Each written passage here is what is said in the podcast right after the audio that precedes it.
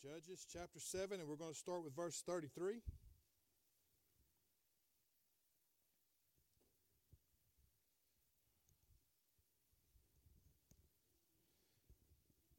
Verse 33 says Then all the Midianites and the Amalekites and the children of the east were gathered together and went over and pitched in the valley of Jezreel. But the Spirit of the Lord came upon Gideon, and he blew a trumpet, and Abiezer was with was gathered after him, and he sent messengers throughout all Manasseh, who were also gathered after him, and he sent messengers unto Asher and unto Zebulun and unto Naphtali, and they came up to meet them. And Gideon said unto God, If thou wilt save Israel by my hand, as thou hast said, behold, I will put a fleece of wool on the floor, and if the dew be on the fleece only, and it be dry upon the earth beside, then I shall know that thou wilt save Israel by my hand, as thou hast said. And it was so. For he rose up in the morning and thrust the fleece together and wringed the dew out of the fleece, a bowl full of water. And Gideon said unto the God, Let not thy anger be hot against me, and I will speak but this once. Let me prove, I pray thee, but this once with the fleece. Let it now be dry only upon the fleece, and upon all the ground let there be dew. And God did that night, for it was dry upon the fleece only, and there was dew on all the ground. Turn with, if you would, for just a moment here, just to catch one scripture over here in the book of Acts, chapter 2. We just want to catch one quick scripture here. Acts chapter 2. I'll go ahead and start reading and I'll, I'll catch you up. And when the day of Pentecost was fully come and they were in one accord in one place, suddenly there came a sound from heaven as of a rushing mighty wind, and it filled all the house where they were sitting. And there appeared unto them cloven tongues of fire, like as of fire, and upon each of them, and it sat upon each of them, and they were all filled with the Holy Ghost, and began to speak with other tongues as the Spirit gave them utterance. Heavenly Father, thank you for this opportunity, Lord God, to preach this morning. And now I pray, God, for the next few minutes, Lord, may my words be your words, God. Take away all my own thoughts, oh God. Hallelujah, that your word might go forth this morning. For you have spoken, Almighty God, and you have spoken in our midst, and you have touched hearts and you have touched lives. And now, God, I pray, Father God, let me confirm, Lord God, what you have said. And Lord God, let your Holy Spirit lead us and guide us every step of the way. Let your let hearts be open to hear God, ears open to hear God, and eyes open to see. In Jesus' name we pray. Amen. Amen. You may be seated. So Gideon was a a man, the, the Midianites, the Amalekites, all those people, all those all those ites had taken, and they had every time the Jewish crop was coming in, they would take the crop and they would destroy it. They were gathering up their cattle, all their food stuff. They would, they would, they would, and, and Gideon was back behind a wine press in a cave, beating out a living, if you would, getting, trying to get enough food. And the angel of the Lord came to him and said, Behold, thy mighty man of God. Behold, thy mighty man of God. And Gideon said, If I'm so mighty, then why are we in such a mess? And God had to kind of work with Gideon, and he, he told him, He said, Look, I want you to do something to prove your faithfulness to me. I want you to go and destroy this, this grove, this, this idol that they built to Baal. So Gideon went out there and he destroyed that thing, and he, he sacrificed a, uh, one of his father's bullocks. And, and the whole story all boils down to down here where God finally confirms to Gideon that he's going to use him to, in order to deliver Israel. And, and the Spirit of the Lord comes up on Gideon and he blew a trumpet and Abiezer was gathered unto him. And, and, I, and I want to talk just for a moment this morning. I want to catch that, that the Spirit of the Lord came up on Gideon. I, I, I want to talk to you about that this morning because the Spirit of the Lord came up on Gideon. And you see, when we come to church, a lot of times we're content if the Spirit of the Lord just comes upon us.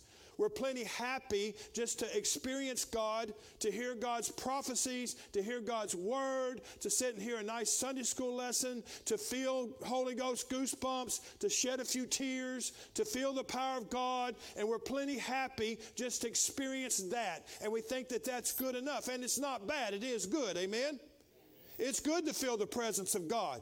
It's good to feel the anointing of God. It's good to shed a few tears. It's good to feel the power of God moving in your midst. It's good when someone's prays for you to feel a confirmation of the Spirit. You see, that's what Gideon felt. He felt the confirmation of the Spirit. God had called him a mighty man of valor. He was convinced he was not. He said, I'm the least of the tribe, the smallest tribe in my in my in the all of Israel. And so God had to confirm to Gideon. He had to strengthen Gideon. And when he got Gideon to a point to where Gideon could believe God enough to believe that he actually could do something, then the Spirit of the Lord came up on Gideon.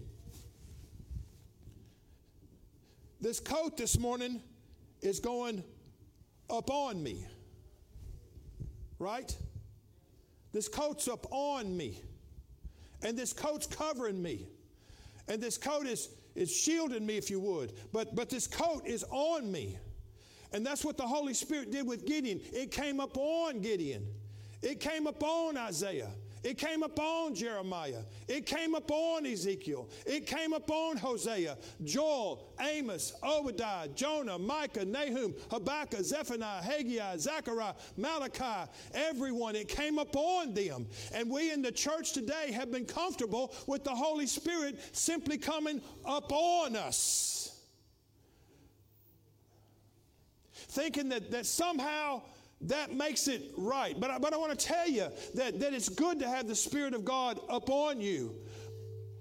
But I also want to let you know this morning that there's consequences to only having the Spirit upon you. The first thing we notice about Gideon, what did God tell him? You're a mighty man of valor. And then the Spirit of God confirmed it by coming upon him. But here, just a couple of days later, what do we find? Gideon blowing a trumpet and saying, Hey, gather, everybody gather around me. God's going to use this to, to free Israel. We're going to go against the Midianites and the Amalekites, and we're going to free Israel. But then what do you see Gideon doing? Making a fleece. Oh, God, I know you spoke to me by an angel. I know you spoke to me by, by an angel. I know I felt the Spirit of God come upon me. But, but you know what, Lord? If you would, take this fleece and let the water just be on this fleece and let everything else be dry. And the next morning he gets up and what does he find? Water on the fleece, but nothing on the ground. I would think that would be enough. I mean, he's already seen an angel.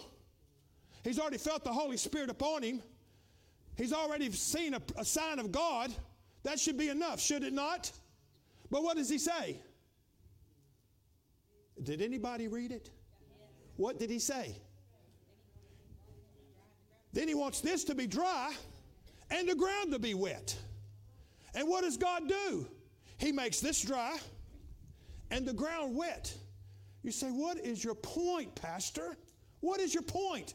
My point is this when the Spirit of God is upon you, you may know what God's will is, but it only is working on your mind, your will, and your emotions. And the first time it doesn't work out like you think it ought to, or the first time you have the first bit of doubt in what God has said, then you start running and wanting more, more confirmations. I need to see another angel. An angel came and appeared to Samson's mother and said, Your son's going to be born. He's going to be a Nazarite from the womb. All these kind of things. And then the, the Samson's mother goes and tells his dad, and he says, Oh Lord, send that angel again. We need to talk to him again. And the angel comes back, and whenever the angel leaves, what is the, the dad says this? He says, Oh goodness, now we're going to die.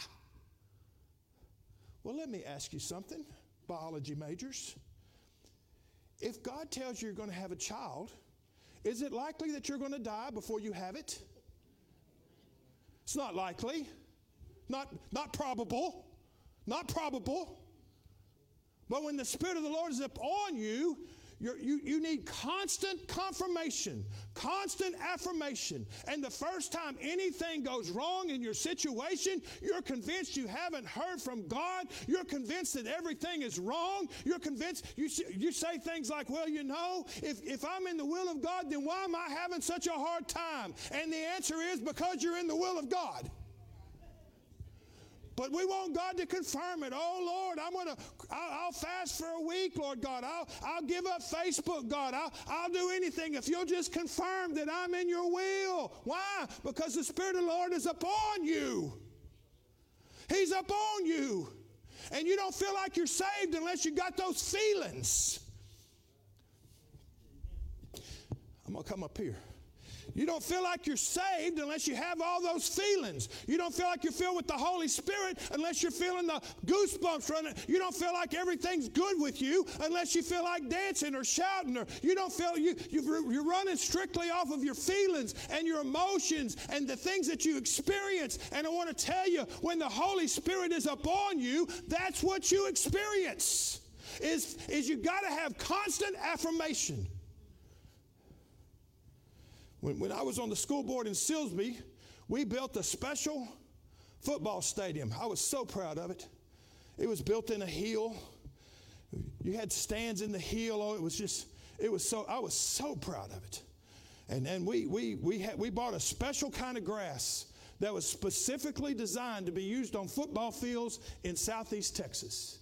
It was a hybrid grass. It was, it was, it was so, it was so new. We had the newest, latest, greatest football stadium in the whole district. I was so proud of that thing. And they told us that this grass is self-recovering and you can go out there and plant on a Friday and then on a Monday it'll look fine because it grows so fast. It does, it's, it's, it's perfect field grass. The only problem with it was it was a hybrid.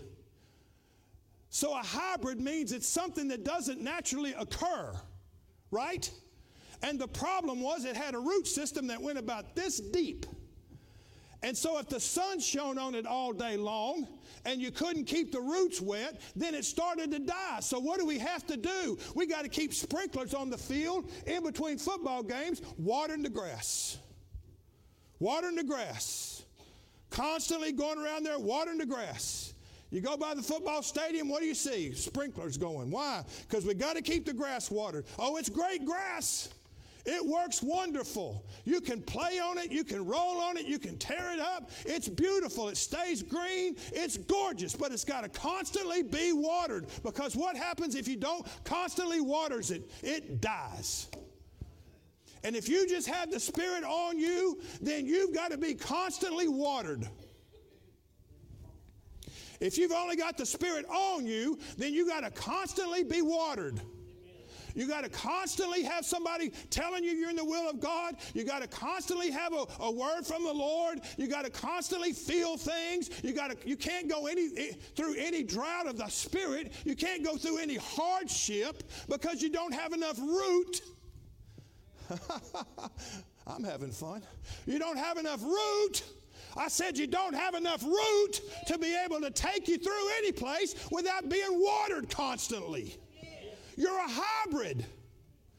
You're a hybrid. You're saved. You've experienced God. You know about the Holy Spirit. You enjoy being in a Pentecostal church. You enjoy the messages in tongues. You like what you feel. You like what you see. You, you like when the Lord leads you and guides you. But the first time the sun comes out, you got to be watered because you only have the Holy Spirit on you. This coat, this coat is eventually going to have to go to a dry cleaner's. Or I could wash it in a washing machine, but it'll shrink. And I'm not shrinking, so we can't do that. But eventually, this coat has to go to a dry cleaner's. Why? Because the coat will eventually get musty, it gets sweaty, it'll have stuff on it, and it's got to go to a dry cleaner's to be refreshed and refurbished before it can be worn again. And if you're not careful, your life will be like that. You'll have the Spirit on you. You're doing great things. You're attending Sunday school. You're going to, you're having, God's moving in your, your prayer time is good. God's giving you confidence. But the first time something goes bad, the first time you get a little soil on you, the first time you have a little struggle, the first time it, it doesn't go right, you're ready to take the coat off. That's a pretty good analogy. Thank you, Lord. You're ready to take the coat off. My God. You're ready to take the coat off. You, you say, This isn't working for me. To God. This isn't working for me. I know it worked for Bo, but Bo doesn't wear a coat. And since Bo doesn't wear a coat, he don't have to have the same affirmations I have to have. And I want to tell you, it's because the Holy Spirit lives in Bo and not on Bo. It's because the Holy Spirit lives in Bo and not on Bo. Because if it's just living on you, then you got to have somebody constantly petting you, touching you, praying for you, ministering to you. You got to have somebody constantly calling you on the phone, telling you it's going to be all right. Every time you get in a struggle, you're ready to quit church. Why? Because the Holy Spirit is simply on you, but not in you. God told the disciples in Acts chapter 1, He said, Don't you leave Jerusalem until you be filled with the Holy Ghost. Till you be filled with the Holy Ghost. And he'll, I'll give you power. I'll give you power. And it said when the day of Pentecost was fully come, they were one mind and one accord, and the Holy Spirit came in like a mighty running wind, mighty, mighty, mighty, mighty, mighty, rushing wind, and cloven tongues of fire set where? Where'd it set? Upon them. They could have stopped right there. Most of us would have. We'd have said, Oh my word. Did you hear that wind? Did you see that cloven tongues of fire on everybody? I'm telling you, the Holy Ghost was in this place. And he was. He was. And they could have stopped right there and said, Woo, we experienced the Holy Spirit. He came upon us. We felt the rushing mighty wind. We felt the cloven tongues of fire. We were in here one time. I don't know if y'all remember this. It's been a really long time ago. We were in here one time and, and we passed out communion. And I couldn't tell you why. I, have never seen a defective communion cup in my life. I've never seen one. But that particular morning, there was about four people in here, myself included, that as we held that communion cup, that communion juice ran down my hand. And there was about four people. And I looked at the cup. I didn't see a place in the cup. I didn't see I didn't see anything made me think, oh, that's where it came out of. I don't I didn't see anything. I, I, I just saw the, the juice running down my hand and I knew I didn't spill it. And some people would have said, oh, that's the mighty power of God. Ooh, that's man alive. That's that's the Holy Spirit. He's giving us a confirmation that He's in this house because that juice ran down my hand. Well, let me tell you something. I don't know. I don't know what happened with the juice, and I don't know what happened to the cup. I don't know. But this one thing I do know that even if juice ran down my hand, unless it somehow ministered to my heart, then it's just a phenomenon. It's just something that happened. It's just the coat that got put on. It's, it's, it's not anything to start saying, okay, look, we, every week now we're going to try to have juice outside of the cup running into people's hands because we know that the presence of the Lord is in the house if somebody's juice cup cracks and leaks. So we'll have people out there trying to turn that thing around so they can say, oh, look, it's running down my hand. The presence of the Lord is here. You think I'm silly, but I've been in church a long time. I've seen a lot of crazy things. We were in a revival one time. Let me just tell you this on an aside. We were in a revival one time, and it was eight or nine weeks long. It was a long revival. And about three weeks into that thing, one night the evangelist took his coat off and he threw it on a guy. And, you know, like Benny Hinn was doing it back in those days. So he threw it on a guy. And when he did, the guy fell out in the spirit. I mean, no catchers, no nothing. He just plopped right down on the ground. And we were all pretty amazed. And then the next night it happened again. And, and then the next night somebody wanted the coat put on them. And then the next night people started standing in line waiting for the coat to get to them. Like there's some kind of power in the coat just wanting to feel the Spirit on them. Nothing special about the coat, nothing special about the event, but it's just people wanting to be impressed with a phenomenon. Are you with me? People wanting to feel something, to see something they've never seen before, to experience something. Oh, we heard the mighty rushing wind, cloven tongues of fire set upon us. This must have been what God was talking about. No, that was just the Spirit being upon them. And if they'd have left out then, the first time they put them up to the whipping post and put stripes across their back, they'd say, This must not be the will of God, because that's what we would have said. Am I right? Well, that can't be right. That's not the will of God. He wouldn't, he wouldn't allow me to be whipped like that. God loves me. He shook the, he shook the prison where Paul and Silas was, did he not? Once. What happened the other five times Paul went to jail from being whipped? What happened the other three times when he was taken whipped with rods? What happened the what happened the times whenever they laid 40 stripes on his back save one? What happened those times? If you don't have the Spirit of the Lord living in you and simply living on you, then the first time you come into a struggle or a difficult circumstance or a difficult place, you'll decide that you're not in the will of God anymore and you'll walk away from what God's called you to. Why? Because you don't have the goosebumps, you don't have the feelings, you don't have the emotions, you don't have the support, you don't have somebody holding your holding your hands up and, and shaking your chin to try to make you feel better. There's no tears. I'm telling you, serving God goes through hard times.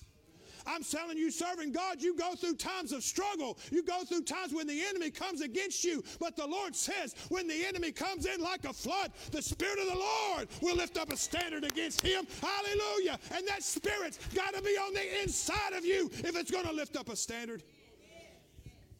If you simply got the Spirit on you, like Gideon, if you read the rest of the story of Gideon, even the day, even the day before it happened, even the day before he won, God had to send him down into that camp.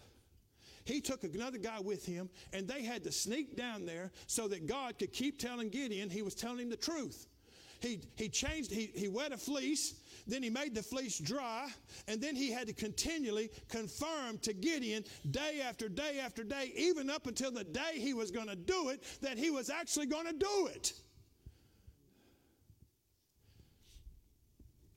And if you don't have the Spirit living in you, but you simply have the Spirit living on you, you may look spiritual and you may be spiritual. And the Holy Spirit may be all around you. And I'm not saying you're less than. I'm not saying anything like that. You're just as saved. You're just as able to be used of God. Everything I'm saying about this is good. There's nothing bad about it. I'm just saying that in the New Testament, God made a provision for us not to have just the Holy Spirit on us, but God made provision for the Holy Spirit to be in us. And when the Holy Spirit Spirit is in us, then we have the mind of Christ. And if we have the mind of Christ, then no weapon formed against me will prosper. And every tongue that rises up in judgment, thou shalt condemn. For this is the heritage of the saints, and my righteousness is of them, saith the Lord, to those who have the Holy Spirit in them. God told Martin he was going to heal him. Then he got shaken so bad couldn't do anything. Shaking so bad.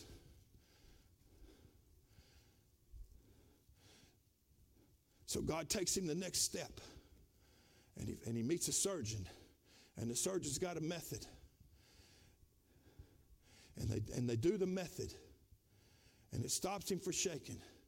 But then right after that, his gallbladder flares up. And he hasn't been out of the hospital from all the brain stuff for two weeks, I think. I don't think he's been out that long. And all of a sudden, his gallbladder's flared up. And they come in there, and the infection's so bad, they said they're surprised he's not septic. He scared me to death because I called him on the phone to pray with him before they did the surgery, and he said, I'll see you on the other side. And when I hung the phone up, I had a, must have had a funny look on my face because Kathy said, What's the matter? I said, He told me he'd see me on the other side. She said, Really? You think he thinks he's going to die? I said, I don't know, but when somebody says, I'll see you on the other side, that always makes me a little nervous. He came through it okay. They removed his, they had to operate on him twice. They found a mass in there. Now they're concerned he's got cancer. And when he comes out from that, he's been under antiseptic, so antiseptic, not, a, not antiseptic, anesthesia, antiseptic. Yeah, I got a high school education. Give him that from Overton. we have to strike that. He's been too big, too, too many letters. He came. He after he's been under anesthesia so many times in a row, but now his his his mind is a little bit a little bit scrambled. He has a hard time speaking. I really thought this morning the Lord had me call him to pray. I thought the Lord was going to clear that up right there. I was praying, listening, thinking, "Oh, it's fixed to clear up. I know it's fixed to clear up." But it's better than it was. But if you talk to Martin this morning and you ask him, Martin, brother Martin, how you feel, you know what he'll tell you? God's going to heal me. God's going to heal me. I'm healed in Jesus' name.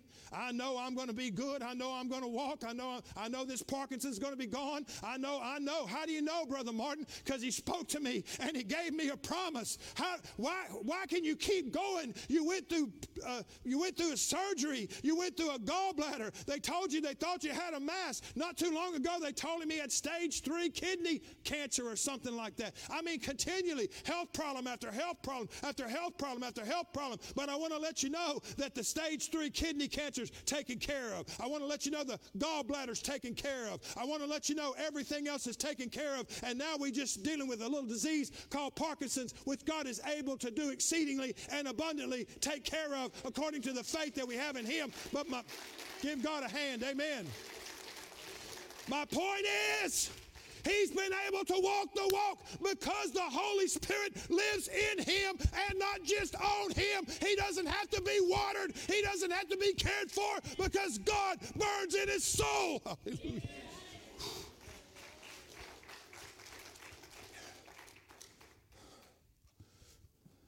No weapon formed against you will prosper. And you will be convinced Paul said in Romans 8, Paul said in Romans 8, who shall separate from who shall separate us from the love of Christ? Shall tribulation or distress or persecution or famine or nakedness or peril or sword? What's going to separate us from the love of Christ? Are you going to decide it's not worth serving God the first time you don't get your prayer answered like you wanted to? If you do that, then the Spirit's simply on you and not in you. Are, are you going to get upset the first time you go through a, a hard time? The first time that, that it doesn't look like God's come through? The first time you pray for something to happen and the opposite happens? The first time you're disappointed? Paul says, I am persecuted but not distressed. I am, I am perplexed but not in despair. He said, I am, I am cast down but not destroyed. I, I, I am, I, he uh, bears about all these marks unto the glory of God because I'm telling you, the Bible tells me plainly that in this world I'm going to have trouble.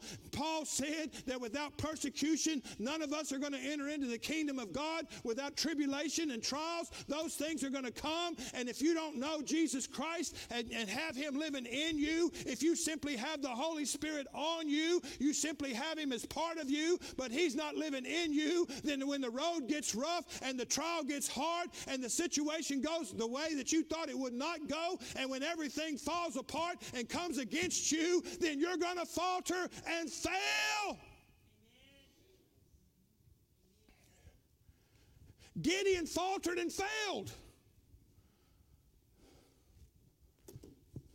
Gideon faltered and failed. Gideon had a fleece before the Lord that was met. Gideon was led by the Lord, and he destroyed an army that was so great it was without number with 300 men who didn't even have a sword, who only had a trumpet and a lamp. Who only had a trumpet and a lamp. I would call that a pretty amazing battle. If you can blow a horn and throw a lamp down and everybody runs, you're pretty, you're pretty tough. You're pretty tough. Gideon routed the Amalekites. He ran the Midianites out of town. He restored, he destroyed the, restored the worship of God back to Israel.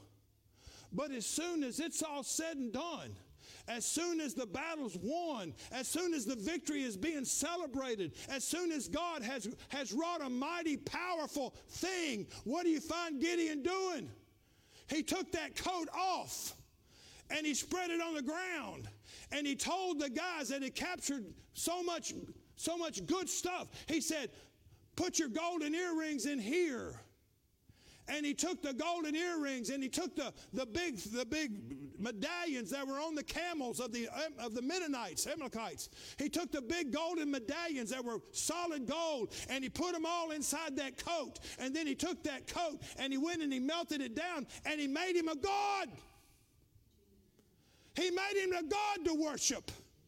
after the Lord took him through trial and trouble and ministered to him and lifted him up and gave him, gave him everything he wanted. He gave him wives, he gave him sons. He had 70 sons. He gave him sons, he gave him lands, he gave him everything he wanted. And as soon as Gideon had everything that satisfied his lustful needs, he made a God out of the very thing that had caused Israel to fall.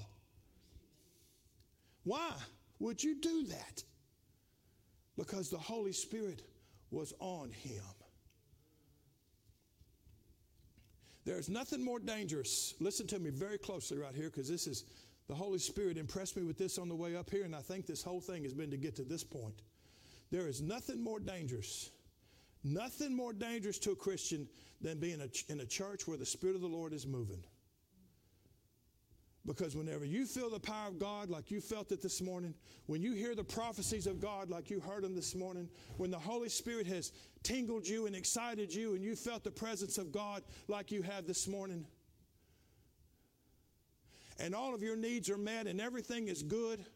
This morning I was on my way to church and I saw some people sitting on their back porch this morning at 9:30 that I used to go to church with. And they were in their night clothes, if you would. They were obviously fixing, not, not fixing to get dressed to go to church.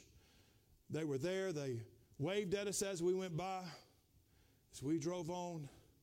And I thought, nothing more dangerous, nothing more dangerous than having the Spirit of the Lord on you, having all your needs met, and somehow beginning to think it doesn't matter.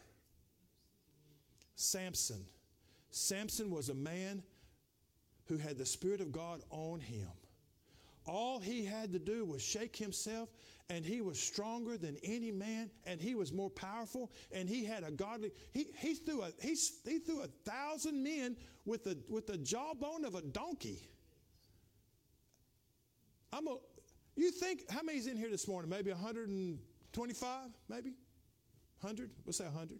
I don't know how many's here. But you consider 10 times this number coming at me, and all I got to fight you with is a jawbone. And you figure the provision and the, the protection of God. Samson was constantly being protected by God. Samson was constantly being strengthened by God. And all he had to do was shake himself, and the Spirit of the Lord came upon him, and he did mighty exploits. The Spirit of the Lord came where? Upon him and he started frequenting prostitutes. He took a woman, a lamb, to go see her. He didn't do that because he just wanted to leave a gift.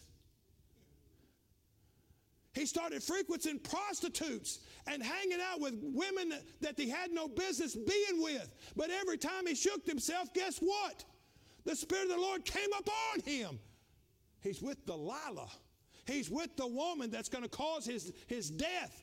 He's with her. She's asking question after question of where your strength comes from. He won't tell her at first, but then she starts to cry. Oh, my word, there's nothing worse than a crying woman. My word. She cried and cried and whined and oh, she upset him so till he finally told her the source of his strength. She had his hair cut, and the Bible said what? Gideon awakened from he was sleeping on her lap. He was sleeping on her lap. And the Bible says that she awakened uh, Samson and she said, The Philistines are upon you. And the Bible says what? He got up and shook himself and didn't realize what? That the Spirit of the Lord was no longer upon him. Willful carelessness. Willful carelessness will put you in a position that you no longer realize that the Spirit of the Lord is not on you anymore. You'll start to thinking everything happens by chance. You'll start singing the song of, well, I just, I just my luck's just run out. Maybe you're in a wrong place. Maybe you've lost the Spirit of the Lord. But when the Spirit of the Lord's living in you,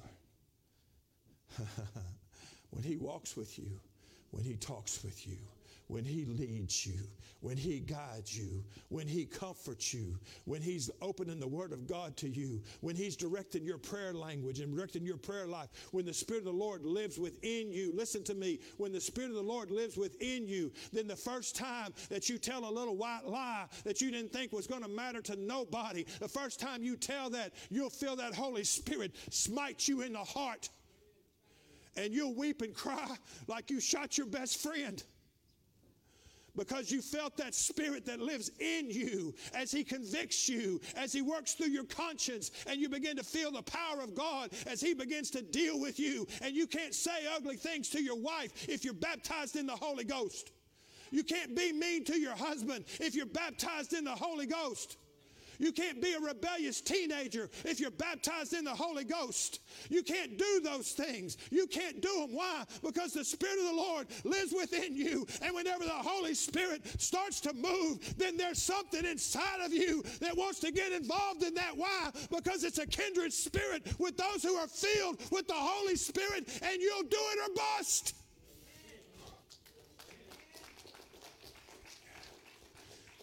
You won't have to be constantly watered. You won't have to be constantly affirmed. You won't always, if you know what God's will is, you're going to go there. And if, even if they tell you you're going to die when you get there, you're going to load up and go anyway. C.T. Studd, you may have never heard his name. C.T. Studd was the best rugby player in England. Not rugby, cricket best cricket player in England at the turn of, this, of the last, in the 1800s. At the turn of that century, C.T. Studd was the best. He was the most highest paid. He came from a very wealthy family, and he was the highest paid cricket player in England.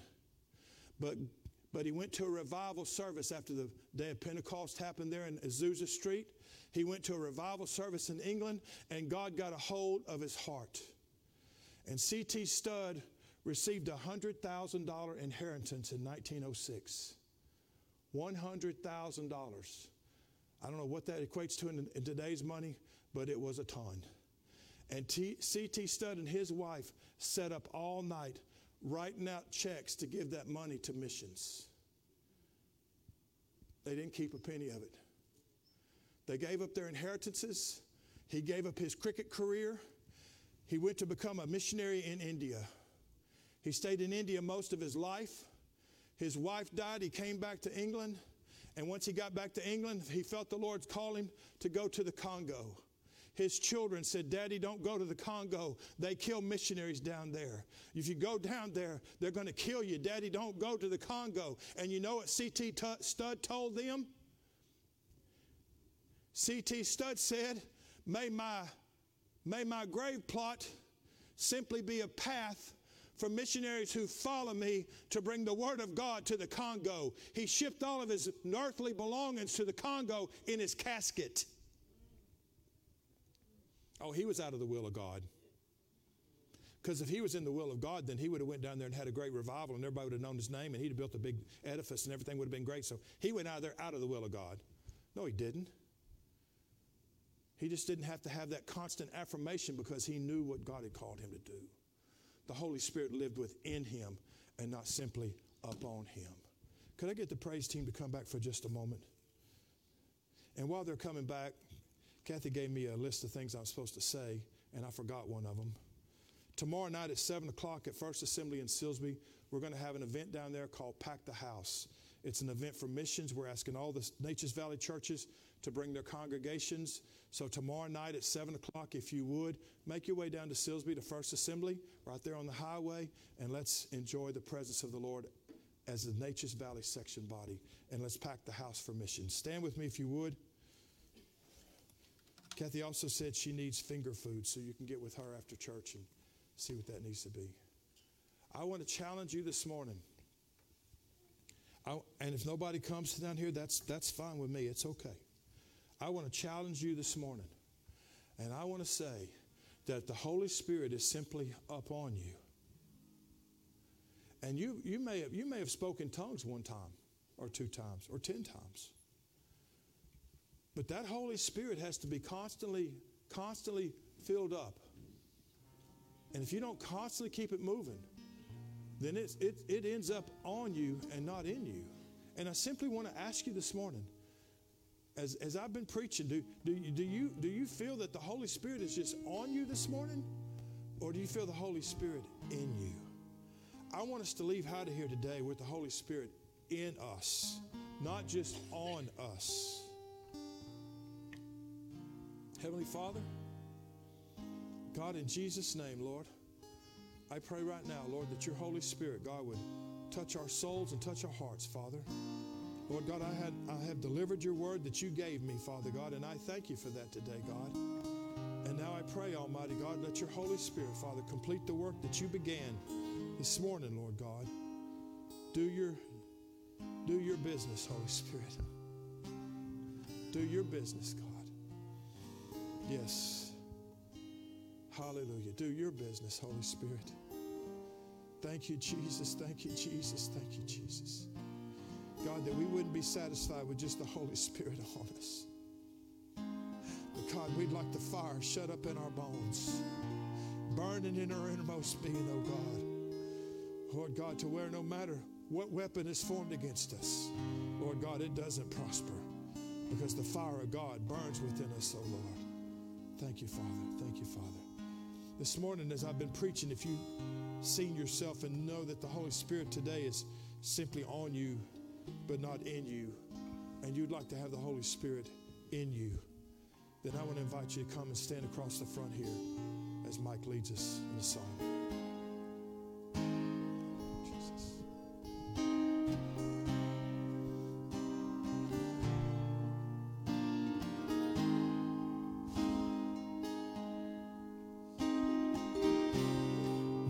spoke a word, you were singing over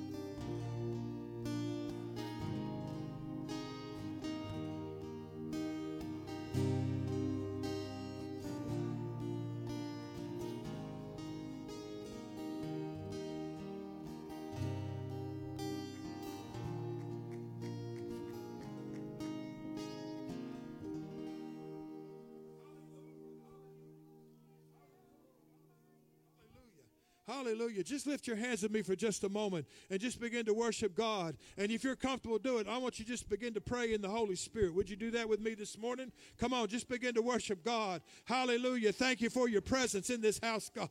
Thank you for your Holy Spirit, Lord God, that's moving in our midst, oh God. Thank you that you're bringing healing, Lord God. Thank you that you're bringing deliverance, Lord God. Thank you that you're bringing power, Lord God. Thank you that you're bringing anointing, Lord God. Thank you that the glory of the Lord is filling hearts and minds and souls right now, God. Thank you that you're bringing infilling, God. Thank you, Lord God, for the energizing power of the glory of the Son of God. Hallelujah. Praise your name, Holy Spirit. Glory to God, glory to God, glory to God. Hallelujah, hallelujah, hallelujah. Glory to God, glory to God. Glory to God. Glory to God. Come on, receive whatever you've been looking for. Receive your healing. Receive your deliverance. Receive your power. Receive your anointing. Receive your blessing. Receive what you've been seeking God for. Hallelujah, Jesus. Hallelujah. Hallelujah, hallelujah, hallelujah, hallelujah, hallelujah. Glory to God, glory to God, glory to God, glory to God, glory to God. Hallelujah, hallelujah, hallelujah. Praise the Lord. Praise the Lord. Amen. Amen. Amen. Hallelujah. Hallelujah. Hallelujah. I am more than a conqueror through him that loved me. I am more than a conqueror. Oh, hallelujah. Because he lives on the inside of me. Glory to God. And whatever the devil brings against me, or whatever my flesh brings against me, it brings from the outside. But within me, there's a power burning. Oh, there's a spirit churning. There's an anointing that's, that's moving in my soul. Hallelujah. And though God slay me, yet I'll trust him. Glory to God. Hallelujah. Hallelujah. Hallelujah.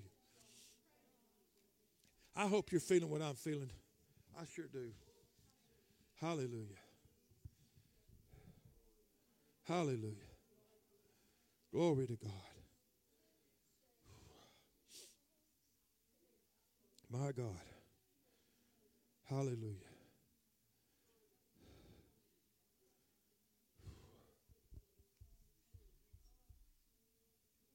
Hallelujah. Hallelujah. Hallelujah.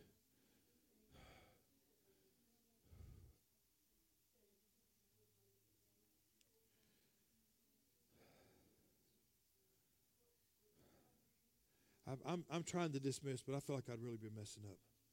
Let's sing, let's sing one more song before we go here. One more, let's just one more song.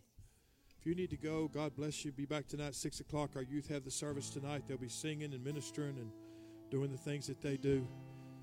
But if you want to stay for just a minute, let's worship God for just a moment longer. Then I'll let you go.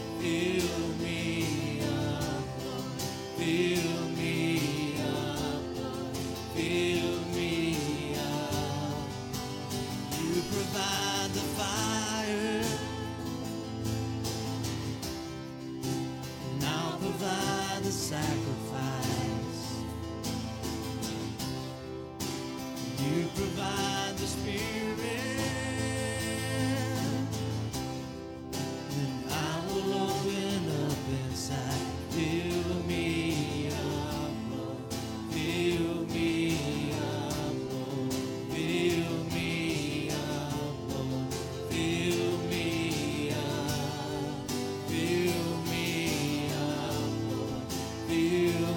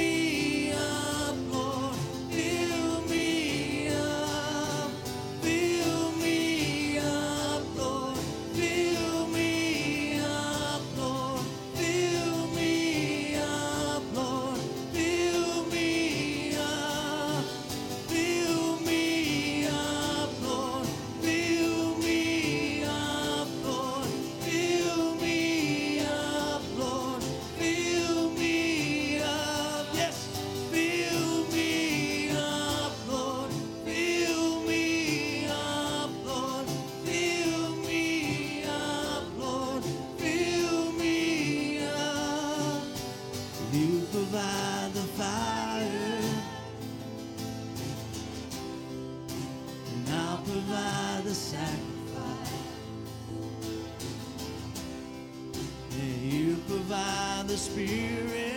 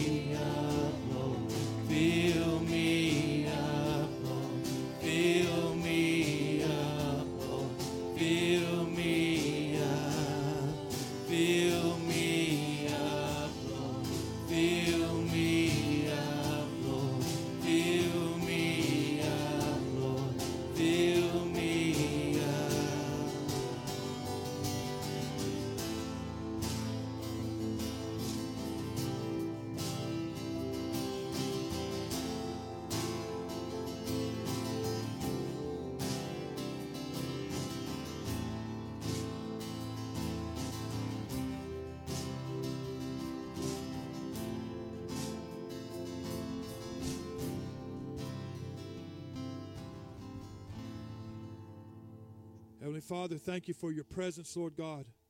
Thank you, Lord God, for the Holy Spirit. Father, thank you, Lord God, for the opportunity you've given us today, oh God, to be filled up, Lord God, with the power of God to where He lives within us and not simply with upon us, oh God. And now, Father, I pray, rest our bodies, Lord God. Bring us back tonight at the appointed hour and anoint our teenagers, Lord God, as they worship you and praise you, oh God, and we give you praise for it in Jesus' name and for your glory. Amen. Have a good afternoon. We'll see you tonight, 6 o'clock.